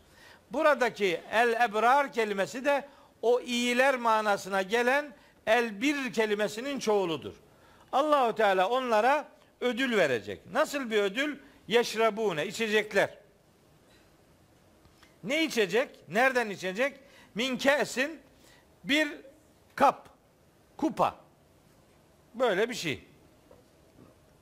Ya bundan daha güzeldir elbette. Yani işte kes, kupa, kap. Evet kupa az geldi arkadaşa tas istiyor. Tencere, lenger. Fark etmez yani. Neyse. Ne kadar içebiliyorsan ona uygun orada malzeme var Allah'ın izniyle. Şimdi burada çok önemli bir şey söyleyeceğim. Diyor ki Allahu Teala min kesin bir kaptan kupadan içecekler kâne mizacuha onun karışımı kafurdur. Kafur. Şimdi dikkat çekmiyor mu? Bak üçüncü ayette kefur dedi. Dördüncü ayette kafirin dedi. Beşinci ayette kafur dedi. Hep aynı kökten geliyor bunlar. Bu aynı kökten gelen kelimelerin ilk iki tanesi inançla alakalı bir olumsuzluğu, bir bozukluğu ifade eder, inkarı ifade eder. Ama bu ayette, beşinci ayette ise cennetliklere verilecek bir karışımı, karışımın içeriğini ortaya koyar. Bu karışım neden oluşuyormuş? Kafurdan oluşuyormuş. Bu karışımın bir alternatifi de 17. ayette zencebil diye geçer. Gene gelecek selsebil de var. Bundan ne istersen var cennette. Peki kafur ne demek? Kafurun kelime anlamı yani literatürde kullanılan bu ödül manası ile ilişkili anlamı soğuk, kokusu ve tadı güzel bir içecek. Soğuk. Hani yani kaynağından soğuk soğuk gelen. Mesela buzdolabından çıkan soğuk şey benim için hiç cazip değildir. Yani buzdolabından soğuk şey beni sadece hasta eder. Ama bir kaynak su düşünün. Mesela bizim oralarda her yerde vardır elbette. Bizim yaylalarımızda sular var. Yazın ortasına Temmuz'da Ağustos'ta gidiyorsun mesela. Ee, bir Kemer Dağı var bizim orada Çaykara ile Bayburt'u ayıran bir dağ. O dağda bir su var. Kemer suyu rahmetli babamla oradan giderken hep gider içerdik. Derdi ki bana ulan Mehmet avuz suya elini beş dakika tut sana ne istersen var. Ne olacak dedim ya suya beş dakika tutmak neyin nesidir? Ama elini o suya koyuyorsun elin uyuşuyor. Bir süre sonra elini hissetmiyorsun. Buz. Yani o kadar soğuk. O sudan ne kadar içsem dokunmuyor. Buzdolabını uzaktan gören suyu içsem hasta oluyorum. Yani öyle bir acayip bir şey. Bu, bu, bu, burada soğuk ama bu adama dokunacak bir soğuk değil. Fakat emin olun bu kelimenin bence daha harika bir anlamı var. Kefere örtmek demek ya. Kafir fıtratını örten demek ya. Allahu alem kafur dediğimiz cennet içeceğinin o karışım maddesi kafur muhtemelen tadı ve kokusu diğer içecekleri bastıran, örten kalitede bir içeceği ifade etse gerektir. Yani kefere kelimesini örtmek manası kafur ödülünde de aranmalıdır. O da bir şeyi örtüyor. Neyi örter? Susuzluğu örter. Neyi örter? Diğer içeceklerin kokusunu, tadını örter. Yani zirve bir tat ortaya koyan bir karışımın adıdır. Kafur denen o büyük ödül. Kafur. Sonra bence iyi bir şey dedim ama hiç tepkiniz yok. Öyle. Evet. İnşallah hep beraber. Evet. Sonra diyor ki Rabbimiz Estağfirullah bir sonraki ayet aynen yeşrabu biha ha, işte şimdi bak bak ne başlıyor. O dedi ya yeşrabune min ke'sin bir önceki ayette bir şeyden e, kupadan bir kaptan içecekler karışımı kafurdur. Yani o nereden çıkacak o kafur? Aynen bir göze su kaynağı. O kaynaktan aynen ayn ayn kelimesi aslında Kur'an'daki anlamlarından biri ayn göz demektir. Aynun göz. Ama ayn kelimesinin bir anlamı da gözedir, göze. Ben geçen sene şeyde bu Başakşehir'deki derslerimizin birinde Gâşiye suresini anlattım. Gâşiye suresini anlatırken ders bitti. Bir arkadaş aradı beni. Dedi ki yıktın hayallerimi dedi. Ne oldu dedim. Ne yaptım ben sana yani? Senin seni kast senin adın geçmedi ki dedim yani ne oldu? Şimdi bu Gâşiye suresinde Allahu Teala cenneti anlatıyor. İşte fi cennetin aliyetin la tesma'u fiha lâgiyeten fiha aynun cariyetun. Fiha aynun cariyetun. Surenin 12. ayeti. Diyor ki ben bunu 30 senedir güzel gözlü cariyeler diye anlattım dedi. Cariye, cariye o o o anlama geliyor zannetti. Halbuki fiha aynun cariyetun şarıl şarıl akan su gözeleri demektir. Aynun göze demek. Akan kaynağından çıkıp akan göze işte cariye onun akıcılığını ifade eder. Hayallerimi yıktın dedi. Güzel gözlü cariyeler deyip duruyorduk. Deme. Şimdi de o öyle değil. Kesin değil yani. Kesin değil. Aynun göz anlamına gelir doğrudur ama onun göze anlamı da vardır. Öyleyse her kelimeyi gördüğün her yerde sözlüğe bakarak bunun anlamı buymuş filan deme. Bağlamına göre kelimelerin farklı anlam kazanımları vardır. Bu bir Kur'an üslubudur. İşte burada da öyle. Aynen bir gözeden yeşrebu biha o gözeden içecek. Kim? İbadullahi. Allah'ın ibadı. İşte o şakir dediği, o ebrar dediği insanlar burada ibadullah tamlamasıyla ifade ediliyor. İbadullah, ibad kelimesi Allah'a nispet edildiği zaman Allah'ın kulları yani Allah'ın yiğit kulları demektir. Yiğit kullar.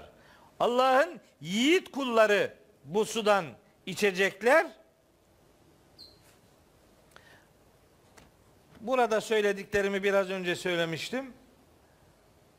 Oradan içecekler. Sonra yüfecciruneha tefcira. Şimdi demek ki su gözesinin başında bulunacaklar. Oradan suyu kendileri istediği kadar yani suyun başında istediği kadar akıtacak. istediği kadar fışkırtacak yani. Suyun başına geçti, kontrol elinde. Ne kadar istiyorsa o kadar bol bir su ikramı, meşrubat ikramı onları bekliyor. Demek ki ben şimdi buradan bir şey çıkarıyorum. Bazıları diyor ki yani buradan bunu nasıl anladın? Anladım. Düşün sen de anla. Hiç sana ambargo yok. Sen de anlayabilirsin arkadaş. Yufeccirune tefcira. Ben diyorum ki şimdi burayı okurken. Normalde böyle e, genel bir bakışla baktığınız zaman onlar o suyu fışkırtacaklar, akıttıkça akıtacaklar. Akıttıracaklar yani. O manayı alır tamam. Bu yanlış değil ki zaten cümlenin anlamı bu. Fakat burada başka bir mana daha vardır diyorum ben. Ne var? Cennete gidenler orada aylak aylak yatmayacaklar. İşi gücü olacak adamın. Bak su akıttırıyor. Bir şey bir şey bir çabası var. Cennette böyle yan gelip yatıp yatıp ne yapacağız diyor adam. Ya yan gelip yatıp yatmayacaksın ya. Bak su. Orada suyun başındasın akıttıracaksın. Mesela Gâşiye suresinde diyor ki lisa'yiha radiye onlar yapıp ettikleri işlerden meşguliyetlerinden memnundurlar. Lisa'yiha radiye sayinden razı. işinden razı. işi ona mutluluk veriyor. Ama illa bir işi var. Var tabi. Yasin'de okumuyor muyuz? İnne ashabel cennetil yevme bugün cennetlikler fi şugulin fakihune. Şugul meşguliyetler demektir. Meşguliyetler içerisinde zevkleneceklerdir. Yani işinden zevk alan meşguliyet sahibi olacaktır insanlar. Orada yan gelip adam diyor ki yat yat yat adam bıkar. Ya yat da bık. Kardeşim yani. Sen sanki cennete gitti de kaldı oradaki şey. Orayı problem ediniyor yani. Şimdi biz burada ne yapacağız diyor. Yat yat ne olacak filan. Git cehenneme görürsün. Yani bayılmıyor musun? Yat. Evet. Şimdi burayı bir şeyle daha bağladım. O bağladığım şeyi daha sonra 12. ayette söyleyeyim. Şimdi oraya girmeyeyim. Allah'ın yiğit kulları o şeyden içecekler. O kaynak suyundan içecekler. Oradan akıttıkça akıtacaklar, fışkırttıkça fışkırtacaklar. Yani işin başındalar Allah'ın izniyle gayet güzel. Peki kim bu Allah'ın yiğit kulları kim bunlar? Orada suyun başına kim geçecek? Bu kafur karışımı kafur olan bu kaplardan, kupalardan kim içecek? O su göze başlarına kim gidip oturacak? Kim bunlar? İbadullah denen adamların özelliklerini anlatıyor şimdi. Bu sayılanlar sizde yoksa geri kalanlar sizi ilgilendirmiyor ki. Bizi ilgilendirmiyor ki. Bunların niteliklerini sayıyor. Neymiş nitelikleri? Bakın. Bir, yufune bin nezri. Buyur. Yufune bin nezri. Adağının gereğini yerine getirirler hakkıyla. Adak adak adamışlardır bunlar. Kulluk sözü verdiler Allah'a. Verdikleri kulluk sözünün gereğini tam anlamıyla yerine getirenlerdir. Allah'ın ibadullah dediği insanlar. Allah'ın sana fıtratına yazdığı o akıl, o irade, o vicdan, o fıtrat, gönderdiği kitaplar, görevlendirdiği peygamberler aslında Elest bezminde de ifadesini bulduğu üzere bir sözleşmenin tarafı yaptı bizi Allahu Teala. O sözleşmede biz adaklar üstlendik. Nezr adak demektir. Çok enteresan bu kelimenin, bu nezir kelimesinin adak manası var. Nezir kurban derler ya. O adak kurban demek işte o. E, Bakara suresinde geçiyor. O adak kelimesi çok ilginç. Peygamberlerin hepsi için kullanılan kelime aynı kökten gelen bir kelimedir. Nedir, nüdür. Nedir, nüdür. Peygamberler adak adayan adamlardır demek değil. Peygamberler kendilerini davasına adayan insanlardır. İnşallah Teala bizim ibadullah diye anılmamızın öncülü olarak önce diyor ki kulluk adağınız vardı. O adağı hakkıyla yerine getirenler bu sudan fışkırtıp içecekler. Yufune bin nezri adağının hakkını bir hakkın yerine getirenler bunlardır. Sonra ve yehafune yevmen bir günden korkan adamlar. Korkan bir gün. Hangi gün? Kâne şerruhu müstatira. O günün şerri müstatirdir. Müstatir kelimesinin anlamını verdim. Her tarafa en ücra köşelere dahi ulaşabilen hak edeniyle çabucak buluşan müstatir kelimesi tayir kelimesiyle aynı kökten. Tayir kuş demek. Müstatir kuş gibi yani uçan, ulaşan, senin ulaşılamaz zannettiğin herhangi bir şeyde engel tanımayan şerri, kötülüğü, zorluğu, sıkıntısı her tarafa ulaşan o günden yani o mahşer gününden, kıyamet gününden, ahiret gününden korkan adeta titreyen adamlardır diyor Allahu Teala.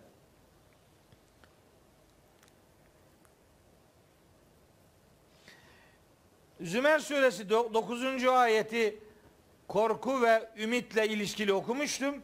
Bir de Şura suresinin 18. ayeti var. Tam bununla alakalı sözü uzatmama adına sadece yerini söylemiş olayım, geçeyim. Ha, bunlar kimlermiş? İlk iki özelliğini söyleyelim. Neydi ilk iki özelliği? Bu Allah'ın ibadullah dediği, Allah'ın yiğit kullarının ilk, öz, ilk, ilk iki özelliği neymiş? Bir, adaklarının hakkını yerine getirmek.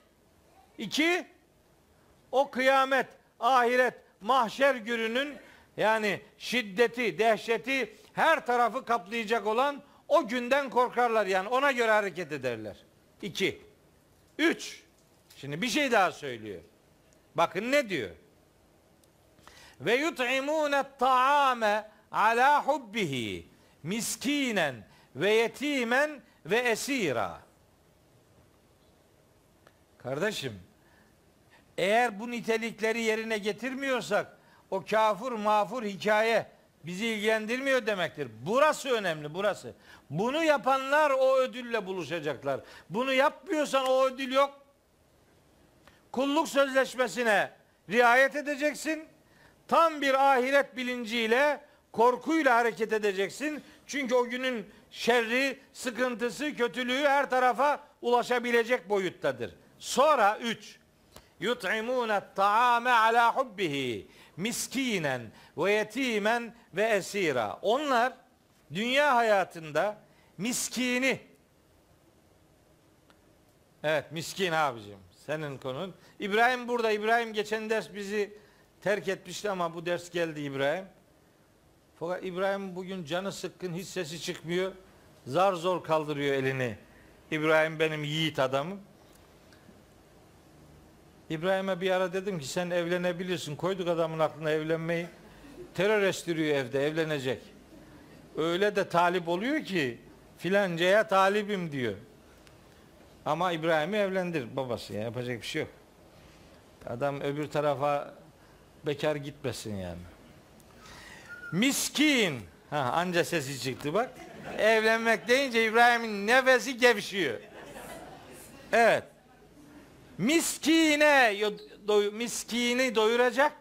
Sonra yetimi doyuracak. Sonra esiri de doyuracak. Ha.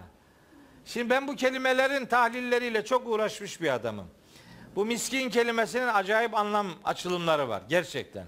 Bizde miskinin kullanıldığı mana Kur'an'ın kullandığı mana değildir. Bizde miskin tembel tembel yatana derler. Hiç alakası yok.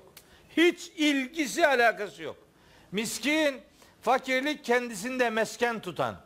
Hatta fakirlikten açlıktan dolayı karnı adeta toprağa yapışan gibi mesken. Mesken tutmuş. metrep, ter, teribe, toprakla ilişkili başka anlamları da var. Yani kullanıldığı yere göre daha başka anlam zenginlikleri de var.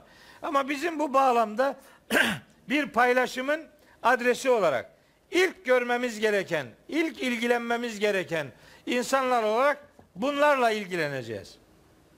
Miskinle. Yetim, yetim ne? Yetim yani babası olmayana deniyor. Öksüz annesi olmayana deniyor. Annesi babası ikisi birden yoksa hem yetim hem öksüzdür deniyor. Bu biyolojik anne veya babadan yoksulluk olarak ifade ediliyor ama bu aslında yetimlik daha kapsamı geniş bir kavramdır. Bunlar doğrudur tabii ki. Ama asıl yetim bir insanın sahip olmak durumunda olmasına, muhtaç olmasına rağmen yoksunu bulunduğu her şeyden dolayı o şeyin yetimidir denilir. Bilginin yetimi var. Onu da doyuracaksın. İlginin yetimi var. Onu da doyuracaksın. Sevginin yetimi var. Onu da doyuracaksın. Arkadaşın yetimi var. Onun da arkadaşlık ihtiyacını gidereceksin. Kim neye muhtaç ise onun yetimidir. Onunla ilgileneceksin. Hani komşusu aç iken tok yatan bizden değildir diyor ya peygamberimiz. Tamam. Bunu ne olarak anladık biz? Hep midesi aç olan insan diye. Halbuki ondan ibaret değil. Başka açlıklar var kardeşim. Yani ahlak açları var, bilgi açları var, dost aç, açları var, ne bileyim sevgi açları var.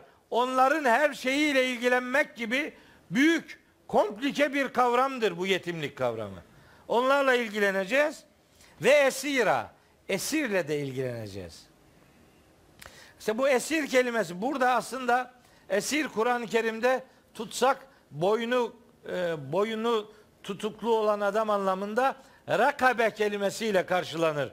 Kur'an-ı Kerim'de genellikle ama burada esir kelimesi geçiyor. Biz Türkçe'de bunu kullanıyoruz. Bu esir kelimesi üsra kelimesiyle aynı kökten geldiği için bazı alimler buradaki maksadı esirlerle ilgilenmek değil. Çünkü bu ayetin indirildiği dönem henüz Müslümanların elinde esir mesir yoktu. Doğru bir mantık ürettiler. Dediler ki buradaki esir aslında üsra, üsara yani üsre aile demektir. Ailesinin bakımını üstlenenler, manasını verenler de var. Bu da doğrudur. Ama biz esir manasını alalım. O esir manasından hareketle yiğit müminler cennette su kuyularının başında karışımı kafur olan ödülü içecek olan yiğitler, kulluk sözünde duranlar, ahiret korkusuyla hareket edenler ve etrafındaki gariban, yoksun, biçare insanların her türlü ihtiyaçlarıyla ilgilenenlerdir. Ve yut'imûne ta'ame ala hubbihi. o ala hubbihi ifadesi beş tane mana açılımı vardır onun. Beş tane. ala hubbihi Allah'ı sevdiği için manasına gelir. Ala hubbihi kendisi sevdiği manasına gelir. Ala hubbihi kendisi muhtaç manasına gelir. Ala hubbihi seve seve manasına gelir. Ala hubbihi sevdiği manasına da gelir. Yani bu yiğitler, bu ifade bir kez de Bakara 177'de geçiyor. Bunlar malı, sevdiği malı, kendisi muhtaç iken, sevdiği insana, Allah'ı sevdiği için seve seve veren adam demektir. Beş tane mana açılımı var.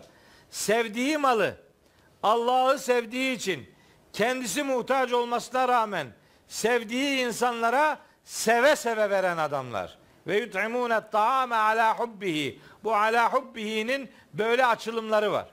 Bu açılımları görme adına infakımızı doğru şekillendireceğiz. Burada burada gönlün coşarak hani imkanlarını adeta fışkırtarak yoksullara, yetimlere, esirlere ulaştıracaksın ki öbür taraftaki cennet suyunu sana fışkırtma imkanı versinler. Sen bir şey fışkırtmadın ki burada. Orada ne bekliyorsun yani? Orada alınanlar buradaki fedakarlıkların karşılıklarıdır. Sonra innemâ nut'imukum li vecillahi. Hem iyilik yapacağız hem de iyilik yaptığımız insanlara diyeceğiz ki kardeşim biz sizi Allah'ın yüzü için doyuruyoruz. İnnemâ nut'imukum. Sizi doyurmamızın tek gayesi liveçillah'tır. Liveçillah Allah'ın yüzü. Bildiğimiz manada Allah'ın yüzü olmaz elbet. Allah'ın rızası diye tercüme edilir veya yorumlanır. Doğrudur. Ancak veçullah kavramının bir anlamının daha olduğunu düşünüyorum ben. Veçullah Allah'ın yüzü olmanın ötesinde Allah'a yüzü olmak manasının bulunduğunu düşünüyorum. Yani kardeşlerim biz sizi doyuruyoruz Allah'a yüzümüz olsun diye. Verecek hesabın sahibi olan yüzlerimiz olsun diye sizi doyuruyoruz. La nuridu minkum cezaen ve la şükura. Bu yaptığımız işe karşılık sizden hiçbir karşılık da hiçbir teşekkür de beklemiyoruz. La nuridu minkum cezaen ve la şükura. Sizden hiçbir karşılık beklemiyoruz. Hiçbir teşekkür de beklemiyoruz. Teşekkür iyilik yapanın yapması gereken bir görevdir. O gariban olmasaydı sen bu görevi yapamayacaktın. Hem vereceksin hem teşekkür edeceksin. Ya tam da bugünü anlatıyor yani. Adama 10 kuruş yardım ediyor, 110 kuruş canını çıkartıyor. Onun için Kur'an onlara men ve eza sahipleri der Bakara suresinde. Böyle yapmayacaksınız. İyiliğinizin karşılığını Allah'tan bekleyeceksin. İnsandan cezaen hiçbir karşılık beklemeyeceksin. Ve la şükura hiçbir teşekkür minnet beklemeyeceksin. Ha, böyle yaparsan işte o suyun başına seni oturturlar. Sen de oradan istediğin gibi içersin, verirsin, dağıtırsın. Ve nihayet derler ki derler ki diyemezler. Bunun şeyinde pilinde sorun var şey. Bak darma duman oldu. Tamam son şeyi getir.